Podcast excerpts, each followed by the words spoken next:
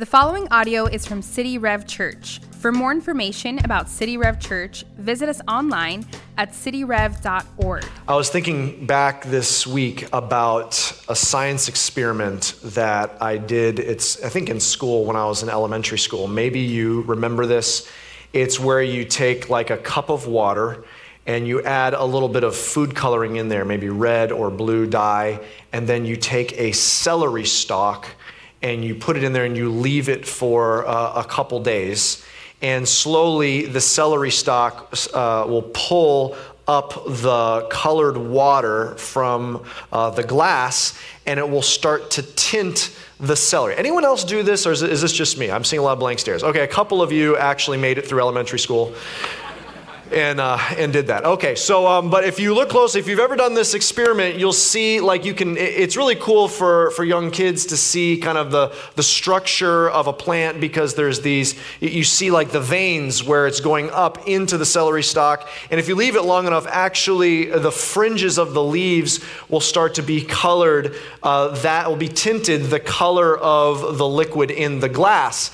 And but that's not only true of plants, that dynamic is also true of animals. I many years ago, I read a news article of a crocodile in an Australian zoo that had a bizarre phenomenon happen to it. It changed colors. I want you to check out this picture of this crocodile in this Australian zoo. Normal crocodile, this is not some new species, but they come out one day and it's starting to change color, and after several weeks, the crocodile had basically turned orange.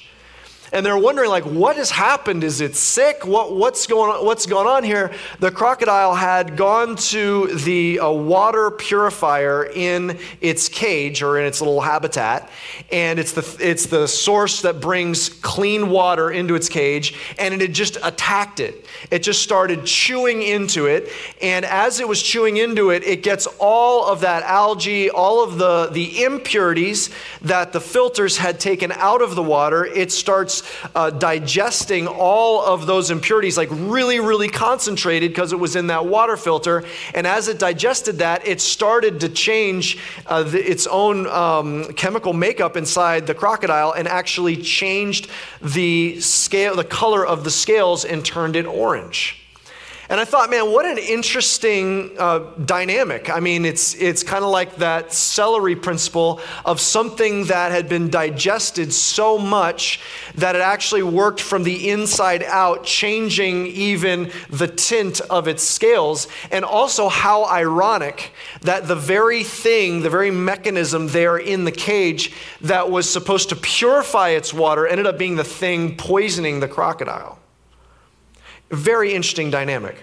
Well, that's not only true of plants and animals, and there's other examples of that, like flamingos that turn pink because of its diet and all that stuff. It's not only true of plants and animals. That's also a dynamic that's true in our lives, spiritually speaking.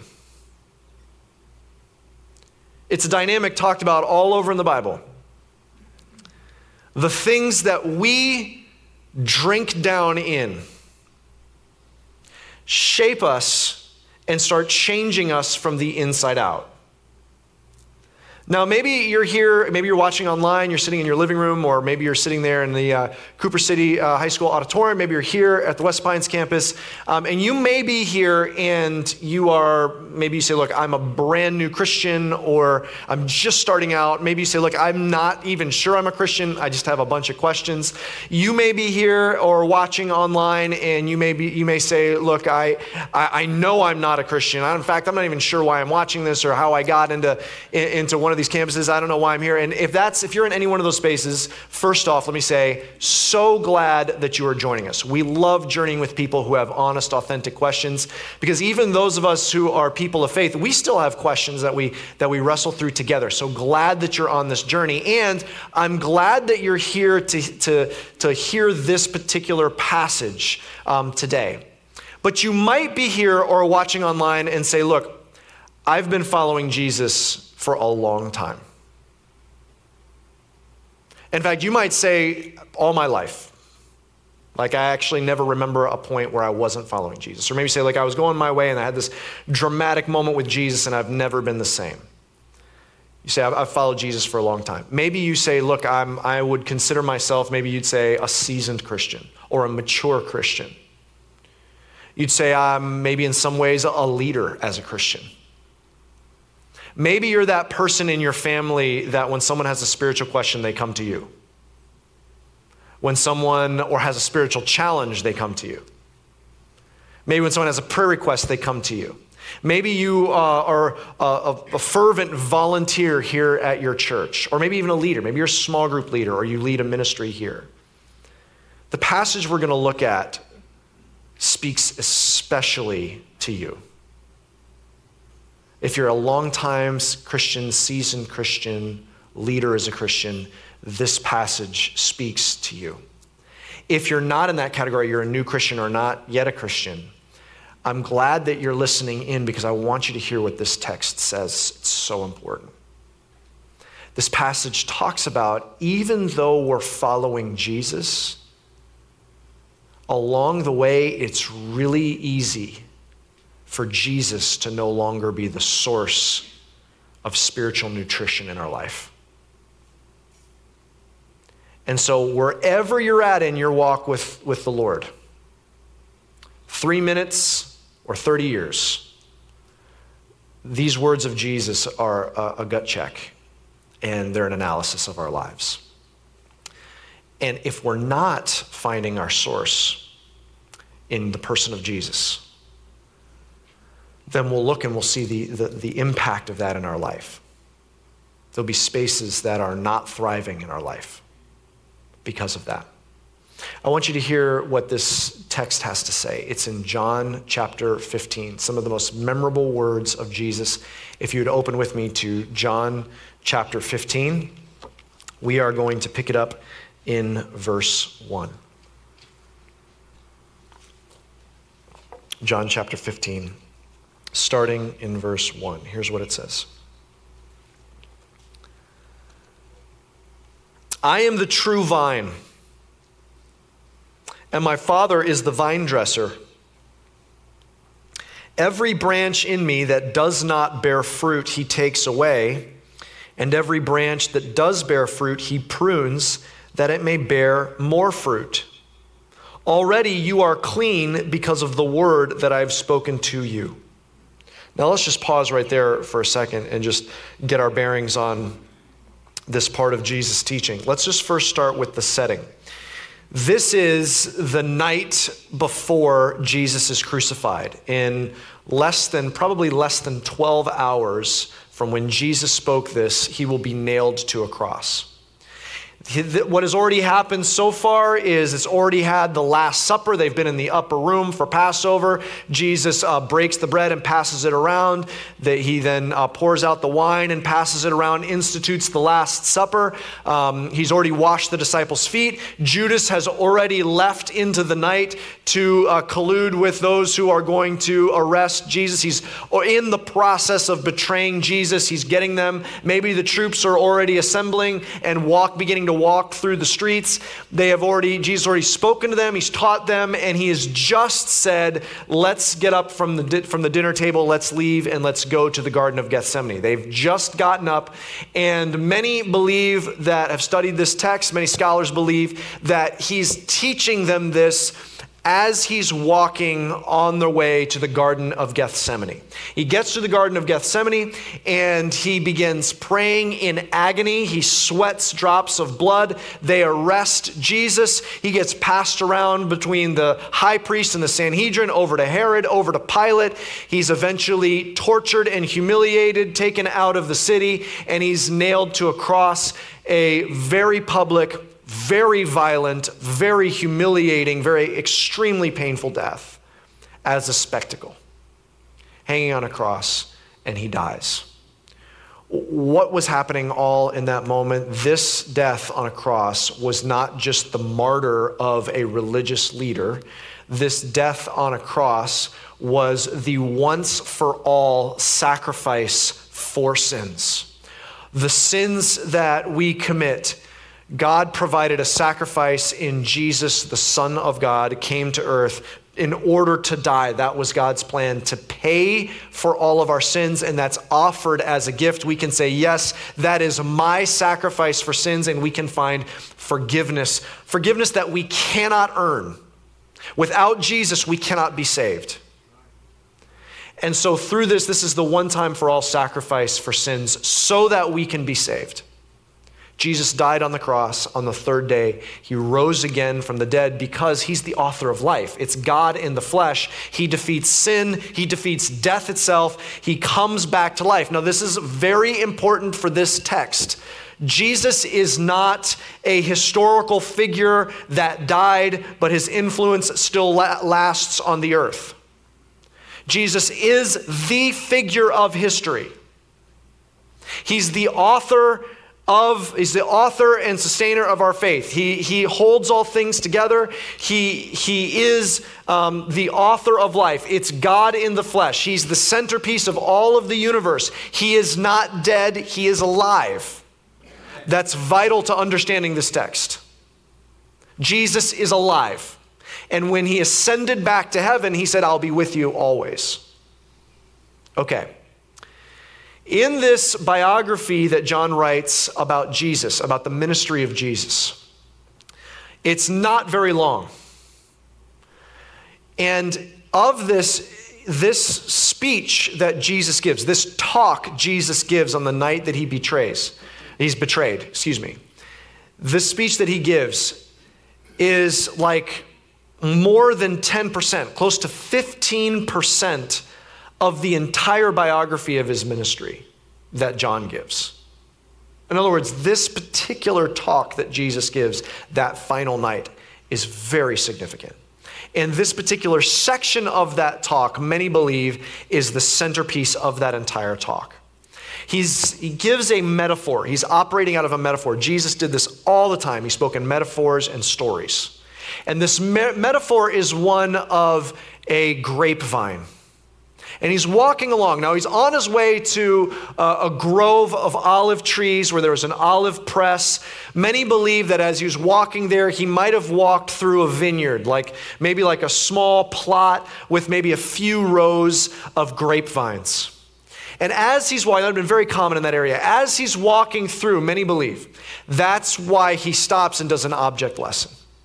And here's what he says. He says, I am the true vine. So he's the part of the grapevine that comes up out of the ground. He says, I am the true vine, and my Father is the vine dresser. This is the fundamental parable or metaphor that he's using. In other words, the core part that has its roots in the ground, that's growing up, from which all the branches go, that core part that is the vine, that is Jesus. The vine dresser, that's the one who's inspecting the vine. It's the one that if there's part of the vine or the branches that are not getting enough sun, he adjusts it. Or if there's a cluster of grapes that's down in the dirt, he'll dust it off and raise it up a little bit. If there's branches that are just taking up nutrients and not bearing fruit, then he cuts them off. If there are very fruitful branches, as we'll see in a moment, he prunes them back so they bear even more fruit. He's in charge of it. He's the vine dresser. That's God the Father. God the Son is the vine. God the Father is the vine dresser. Now, if he has a successful harvest of beautiful, thriving, healthy grape clusters, and either he sells them to a wine vendor or sells them to someone at the market who's just selling the fruit, or he himself sells the fruit or makes the wine, if he, as the vine dresser, the one in charge of the vine, if he has a successful harvest of these beautiful fruit, then he will get the credit. Wow, he's such a good vine dresser. He knows how to take care of the vine. He knows how to get the most out of the vine, most out of the branches. He knows how to get these really healthy grapes and good harvests. He gets the credit. He gets the glory for the fruitfulness of the vine and the branches. This is the beginning of the metaphor. Okay, but he's going to talk a little bit more about not only the vine that comes up out of the ground and the vine dresser. Now he's going to speak more about the branches attached to the vine. Let's pick it up in verse 4. Abide in me, and I in you. As the branch cannot bear fruit by itself unless it abides in the vine, neither can you unless you abide in me. I am the vine, you are the branches. Whoever abides in me and I in him, he it is that bears much fruit. For apart from me, you can do nothing. If anyone does not abide in me, he is thrown away like a branch and withers, and the branches are gathered, thrown into the fire, and burned. Jesus is the vine, comes up out of the ground. God the Father is the vine dresser, and then all of the various branches growing out of that vine, the branches that are actually bearing the fruit, that's the followers of Jesus, in this case, his disciples that were around him. They are the branches. And he says, in other words, the branch, all of the nutrition that the branch gets, all of the life that the branch gets, all of the things necessary to thrive, all the things necessary to bear fruit, all of that gets pulled up out of the vine into the branches. If that gets severed, the branch withers. When I was in high school, I had a summer job. I worked I helped out the head of maintenance at an organization. There was a large property, and so in the summer I'd go, and whatever needed to be done that day, whether it was mowing the lawn or trimming the bushes or pulling the weeds or fixing something or painting something or repairing something, whatever it was, I would do that. And there was one particular job that I did this a couple summers in a row. There's one particular job we had to do every single summer, and I just dreaded it. There was this huge ficus hedge that stretched maybe 400 feet along the side of this 2-acre parcel. And it went up probably 7 or 8 feet tall. And once during the summer, that was trimmed every few months. But the one time we had to trim that in the dead of the summer was the worst. It was blistering hot. And to trim it, we had this huge hedge trimmer. And so it got heavy. And so you're sweating, and your shoulders and arms are getting tired because we had to go up the side, and we had to reach on the top and get on the top. And you have to stand either on the ladder or on the back of like a golf cart or something or a tractor, and you had to get on the top. And just doing this motion for hours, just your muscles were just aching. And then we get all the way to the end. And then we'd have to go on the other side and go all the way back. I mean, it would take us days. And whenever it was the week where we were trimming that particular hedge, it was brutal. And so we would take turns. One of us would trim the side and the top. The other would get a rake and would pull off the branches off the top that had been trimmed. Now, if you've ever hedge trimmed before, you know that when you first trim the hedges, it's hard to see the branches. It's hard to determine the branches that are still attached to those that have been severed off of the bush, because the ones that have been cut, they're still green. So you'll kind of rake your hand over it, or you'll see something, you grab them, and you get as many as you can, you throw them away, you clean off the ones off the ground. But if you go back a week later, you see all of the brown and withered branches in the hedge, right? You follow me? And that's the exact metaphor he's saying. He's saying there's branches. Those of us who are followers of Christ, disciples, branches are attached to the vine, which is Jesus. If that gets severed off of that branch not only does not bear fruit, it withers. Now, here's the interesting thing. There's a command in here. He looks at his disciples and he says, "Abide in me." In this metaphor, Jesus kind of mixes his metaphors here. And he's Jesus, so if he wants to do that, he can do that.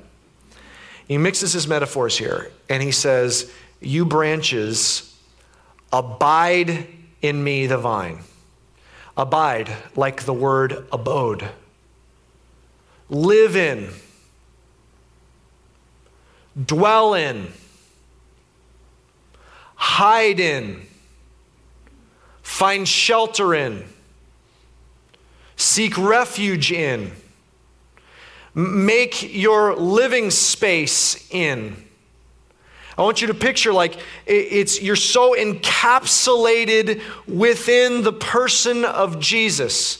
In other words, he's trying to express this idea of branches being connected to the vine, but then he's got to express to the branches that there is a dynamic that staying attached to the vine, you can still be trying to operate as a branch and get disconnected. So you have to consciously make the decision to stay connected to the vine. You have to make this conscious decision that you are going to, when it comes to the vine, when it comes to Jesus, that you are going to be in him, making your house in him, making your living in him, your dwelling in him. You don't move outside of him. You are staying in the person of Jesus.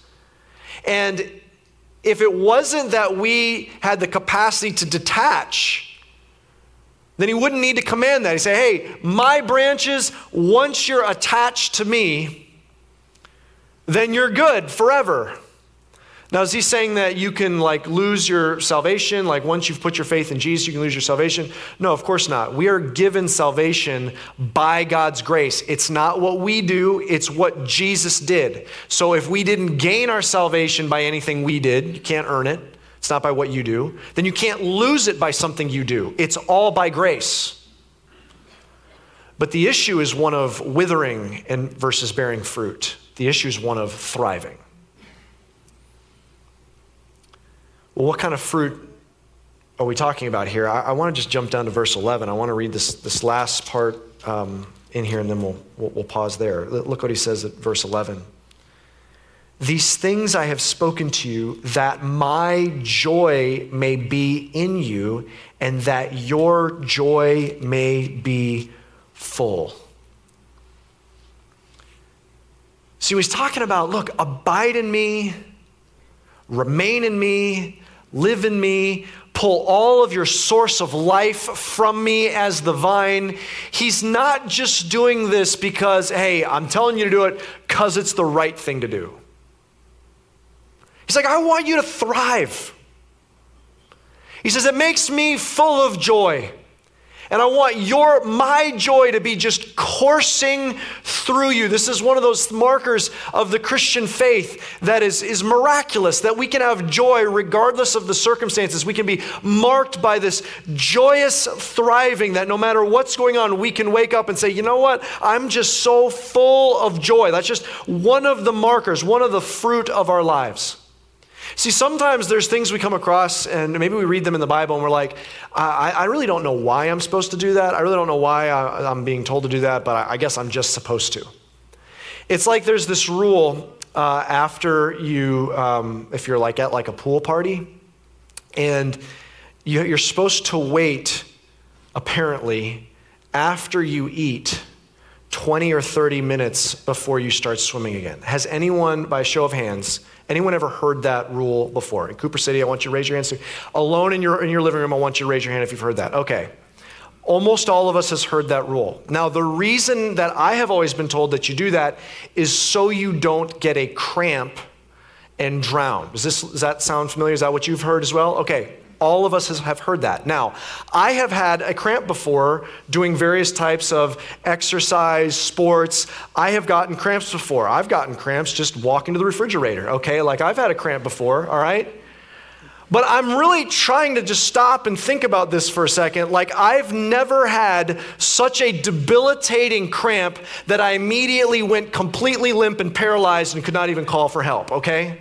I'm trying to, I've never heard of someone been swimming in a pool, okay? And all of a sudden they got a cramp and just sunk to the bottom. At some point, can't they reach to the side, yell help, just splash really hard? I just wonder, why do we follow this pool party rule? I still follow it because I'm scared, okay? I'm scared not to. I don't know. I don't want to drown, okay? I'm a little bit scared, but I'm not really sure why we do it. We just do it because we're supposed to. Sometimes we hear these rules in the Bible and we're like, I know I'm supposed to do it. Yep, abide in the vine. I don't even know all that means, but I'm supposed to do it, and I'm sure, preacher, you're going to tell me how to do it, and I'll do it because I'm supposed to, because I'm trying to be a good Christian. But listen to what Jesus is saying.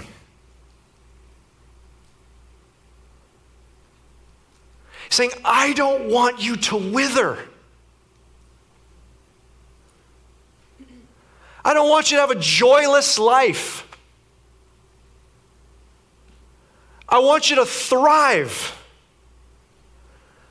Like the source of your life and your livelihood is surging from the fountain of life, as if you are attached to the one who gives life and sustains the universe, like you are directly attached right to the one who's the source of all beauty and glory and life. He says, I want you to thrive. I don't want you to wither. I want your life to be fruitful, bearing all kinds of fruit. That's what I want your life to be like. That's why he's calling us to this. I would hope that we could hear this and be enticed. Okay, Jesus, because there's parts of me that is not thriving right now. So you got to tell me, like, what do you mean? Because I want to be thriving. I want to be fruitful. I got to know what you mean exactly by that. This is one of those things that's like, whether you've been following Jesus a short time or a long time, and I would venture to say this is important, especially for those who've been following Jesus for a long time. Because just pause for a second and take inventory, because it's like that celery stalk. What's the source that we're intaking from? Because whatever we're pulling up into, whatever we're drinking down, that's what's the branches of our life, the pieces of our life are going to look like. We're going to bear fruit. It's the type of fruit we're going to bear. We're like that crocodile that doesn't just drink the water, tears into the water filter and basically gets poisoned.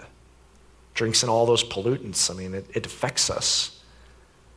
Christian, apparently there's a need for us to hear the command to abide, to stay in Jesus so that we don't wither and that we continue bearing fruit. Well, how do we do that? Let me give you three implications of this for us. Here's the first one. If you noticed, Jesus said, I am the true vine. If you're taking notes, write this down. Jesus is the true vine. If Jesus is the true vine, then that means that there are false vines, right? That means there's imitation vines. And I might add, I believe that there are imitation. It's like the crocodile with the water filter. There are things that promise to give you unpolluted water, that things that promise to actually help you thrive more, but once you tear into it, it's actually polluting you. And so how do you know, like, okay, how do I know if I'm remaining in the true vine or if I'm on a false vine? Well, look at the extremities of your life. Look at the fruit that it bears. One of the facets of being fruitful is, in another book of the Bible, the fruit of the Spirit. This is the fruit that the Spirit creates in our life. Love, joy, peace, patience, kindness, goodness, faithfulness, gentleness, self-control. By the way, these are the things that our children are learning right now in our kids' ministry. These are 9 facets of the fruit that the Spirit creates in us as we're abiding in Jesus Christ. So there are a lot of sources that we drink from in our life. Not all of them are bad. Maybe you are, an avid paddleboarder, okay? You're a paddleboard enthusiast. And so you read a paddleboard blog and you watch paddleboard videos and it's like, okay, that's not bad. Paddleboarding's good exercise, good for you. Maybe you like to cook and you like to cook in healthy ways and there's this chef that you follow, like, okay, that's great. And you subscribe to their YouTube channel. Maybe you like to keep up on current events and so you have a news outlet that you follow. Okay, that's not necessarily bad to stay up to speed on current events, but how do you know when it goes from someone that's either keeping yourself aware or trying to be healthy or having a hobby? How do you know when those sources are starting to replace the source of Jesus Christ? Look at the fruit. What is the fruit it's producing in you? Healthy fruit or unhealthy fruit? Are you withering? Is there, maybe you're someone that's really into health and you're like, look, I wanna have a healthy body. That's not a bad thing. But maybe as you're going deeper and deeper and you're drinking that down more and more, it goes from being a hobby to being more than a hobby, and you see that it's starting to bear bad fruit in your life. It's not producing love, it's producing competitiveness. You look at someone else's body and you look at your own body and I wish I looked like that, but I just look like this, and now it's making you dissatisfied with your own body. And all of a sudden, man, if you follow that down, there's all kinds of withering that can happen in your life. All kinds of obsessions, eating disorders, things as you follow that down that can just wither your life. Look at the fruit. How about a hobby? Say, so yeah, like I love watching sports, or I love watching this, but what's the fruit that it's bearing in your life? Is it producing self-control? Or is the more I obsess over this hobby, I just can't stop buying gear? I just can't, like every waking moment I want to do that to the exclusion of my responsibilities or my relationships or my family. What's the fruit it's bearing in you? How about current events? Christian, I cannot implore you more strongly right now to look at the fruit of how you track current events and issues. What is the fruit it's producing in your life? Is it making you more loving? Or is it making you lash out like you never have on social media? Is it making you more joyous? Or is what you're reading, what you're listening to, the YouTube channels you are subscribed to, is it making you more joyous and peaceful and patient, or more fearful and anxious and angry? If that's the fruit it's producing, it's not Jesus. Prune it. Is it producing kindness and gentleness and self-control, or do you find yourself more combative than you've ever been, saying things like you've never thought you'd say, being rude and disrespectful like you never thought you would, caring about things? Do you find whatever the other source is it making you more faithful to Jesus? Because if there's anything that I am doing more proselytizing for than the gospel, I am an unfaithful disciple of Jesus Christ. If I'm trying to convert people to my theory on diet, on health, on my theory of current events, on my theory of vaccinations or not vaccinations, or masks or not masks, or Republican Party or Democrat Party or some other party, or foreign events, if I'm spending more time trying to convert people to my opinion of anything other than the gospel, I am an unfaithful disciple.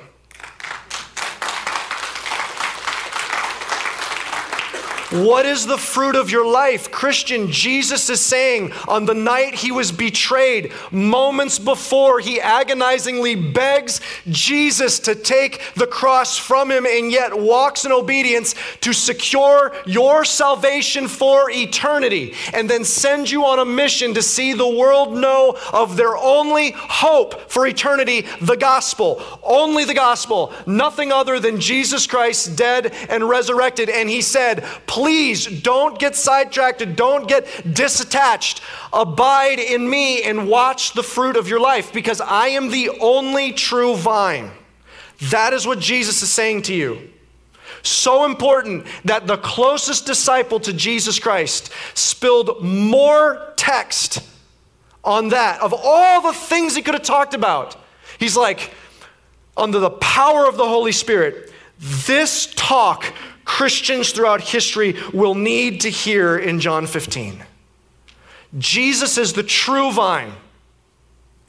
If you have other sources in your life, look at your fruit. That's the diagnosis for you. Here's the second thing. The Father is the vine dresser. The Father sets the agenda for the branches. The branches don't say, I'm going to grow like this. Vine dresser, this is how I want you to shape me. Hey, vine dresser, I've got this branch that is uncomfortable for me. Could you prune it, please? I like this fruit right here. I'm going to keep this. Please prune this. No, the vine dresser sets the agenda. And the vine dresser gets the glory. Branches. The only reason you are on the vine is to ultimately, not the only, the ultimate reason, let me say that differently. The ultimate reason you are on the vine is to bring glory to the vine dresser. If your life is about bringing glory to yourself and asking for the vine dresser's help, he's going to prune until you are fulfilling the purpose you were designed for, which is to bring glory to him. That seems self-serving for God. What does he think? He's the center of the universe? Yes.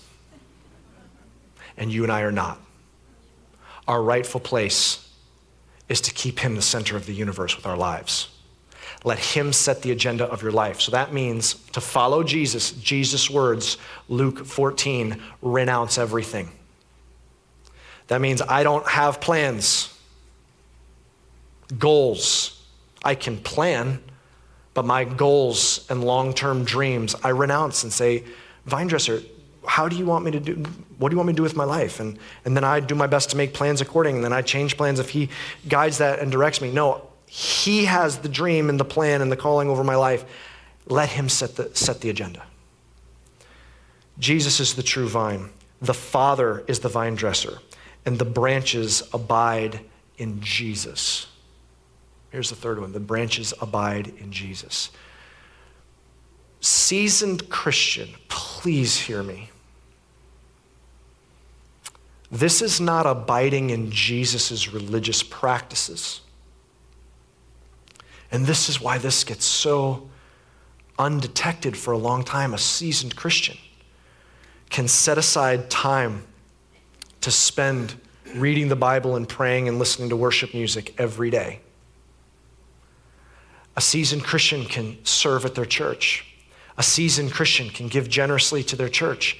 A seasoned Christian can worship and raise their hands at their church and can do all of those things, can do a lot of Jesus' religious practices, and all of those things are great, but those things can replace the living person of Jesus. So if you're a brand new Christian, here's what I would say. If you don't have regular daily space where you're connecting with Jesus, how can you thrive with the living person of Jesus? He's alive and with you. So if you don't have space where you stop and you pray to Jesus, you worship Jesus, you journal and listen for how he's moving, you read scripture, you try and hear his voice, you try and run into his presence. If you don't have space to spend with the person of Jesus, you are not going to thrive. You're not going to bear fruit.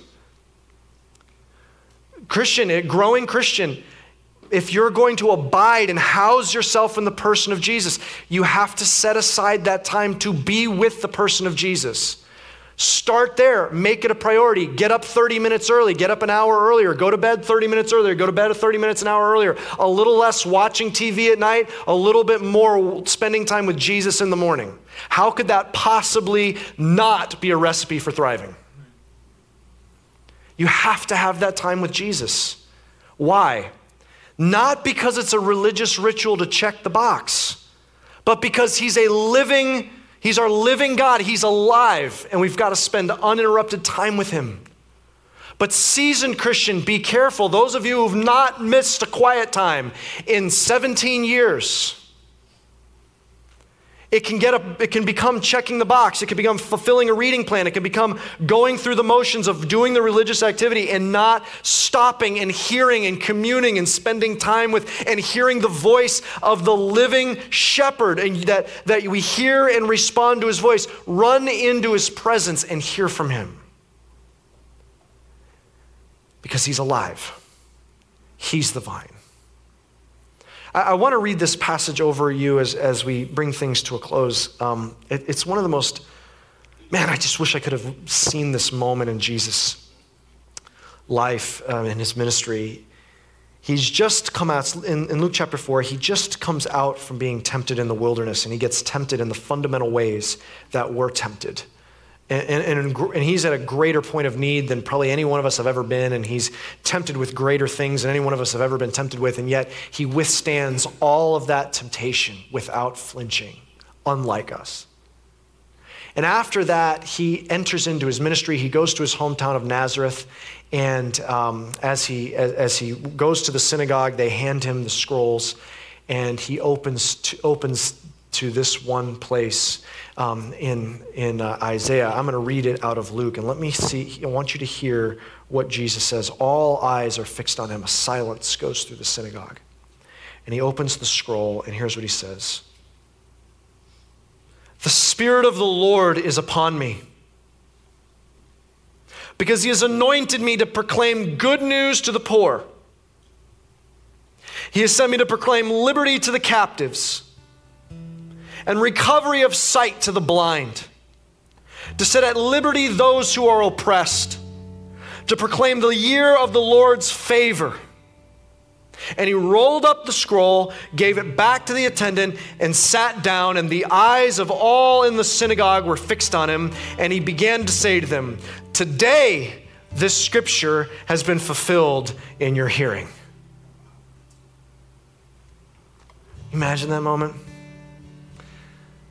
750 some odd years in the making when Isaiah first wrote that down.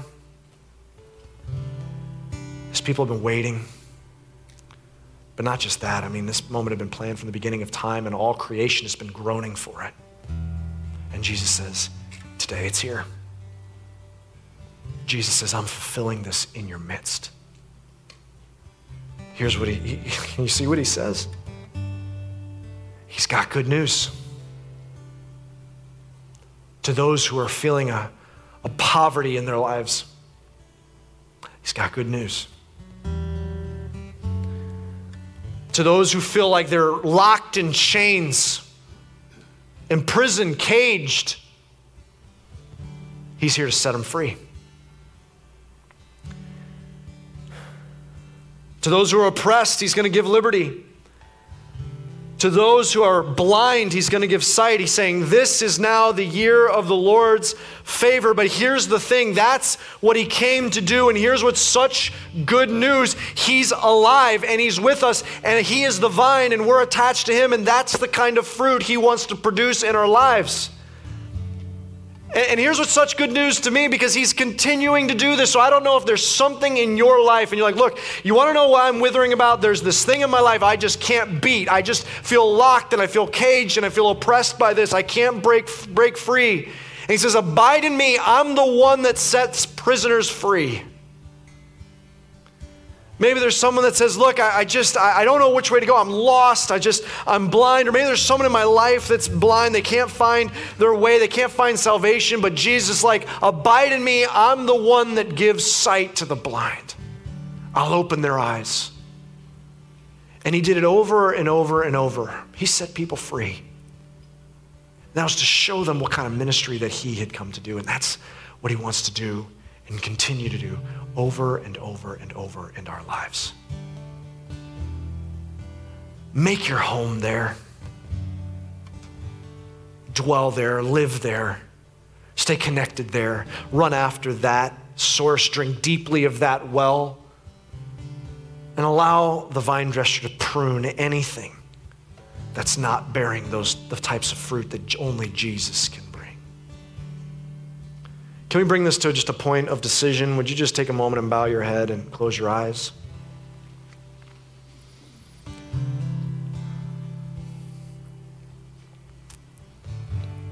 Christian, I want to ask, has the Holy Spirit convicted you? Is there just something, a hobby, a passion, just something maybe in your life that you've let become a source, but if you're honest, it's kind of overtaken things and it's gone too far, and you're like, look at the fruit in my life. It's not helped me thrive. And maybe you say, yeah, that's me, and I need help. Would you pray for me? I want this to be just a line in the sand moment where it's not like, yeah, that's a pretty good idea. I should watch that and scale back a little bit. No, you say, no, I renounce this. I don't want this to have the hold on me it has anymore. I want to abide in Jesus. Then here's what I want to challenge you to do. I want to pray for those of us who are in that space today. And if that's you and you want to be prayed for today, then with no one looking around, I want you to just slip your hand in the air. Just say, yeah, that's me. Please pray for me. Amen. At Cooper City, just slip your hand in the air. Here at the West Pines campus, just slip your hand in the air. Watching online, just God sees it. Amen. Praise God. Praise God. Lord, for those that are saying they want to abide in you, Lord, I pray, grant them mercy to do that. Reorder their lives, prune the things that need to be pruned, help them to find that space where they're abiding in you, Jesus. Let that go coursing through their bodies, that they could thrive. But I wonder if there's some here that say, look, I'm ready to start abiding in Jesus. I'm ready to not have, it's not about a religion. I don't know that I've ever had a relationship with Jesus and realize that he is how I am saved. He alone is how I'm saved. I want to start that now. I don't want to walk out here with any questions. I want to know I'm a disciple of Jesus. I'm a follower of Jesus. I abide in Jesus, and he's sending thriving into my life. And I want to do that for the first time. And if that's you, whether you're at Cooper City watching online or you're here at the West Pines campus, if that's you and you want to take that step today, would you just slip your hand in the air and put it back? Say, that's me. I want to take that step today. Amen. Anybody else? Just take this moment. God sees it. If that's you, I want to lead you in this prayer. Just silently in your heart, say, Jesus, say this to him, repeat this to him, Jesus, you are my Lord. You are my Savior. I want to build my life in you. You are the only way that I'm saved. Thank you for the work you've done for my salvation. In Jesus' name, amen. Here's what I want to ask you to do. If that was your prayer, if you're watching online, I want you just to grab your cell phone and go to cityrev.org/faith. Just grab that. If that was your prayer just then, and you put your faith in Jesus, go to cityrev.org/faith. Just fill out a couple questions so we can send you a Bible and let you know the next steps on this journey. If you're here, I want you to grab that Get Connected card in the seat back in front of you. I want you to fill that out. Put your faith in Jesus for the first time, and then put that in giving boxes on your way out so that we can just send you a Bible or put a Bible in your hands today. Church, we're going to close with a song that reminds us that we abide in Jesus. And it's an opportunity for us to remember where our source is, and maybe for many of us, it'll be an opportunity to go back to where that source of our thriving is. It's only Jesus. And so let's sing this together. Would you stand with me as we close with this? Let's make this the cry of our hearts. Let's sing this together. Thanks for listening. For more resources and to check out other teaching series, please visit our website at cityrev.org. If you would like to speak to somebody about beginning a relationship with Jesus or ask any questions you have about this teaching, you can email us at podcast@cityrev.org.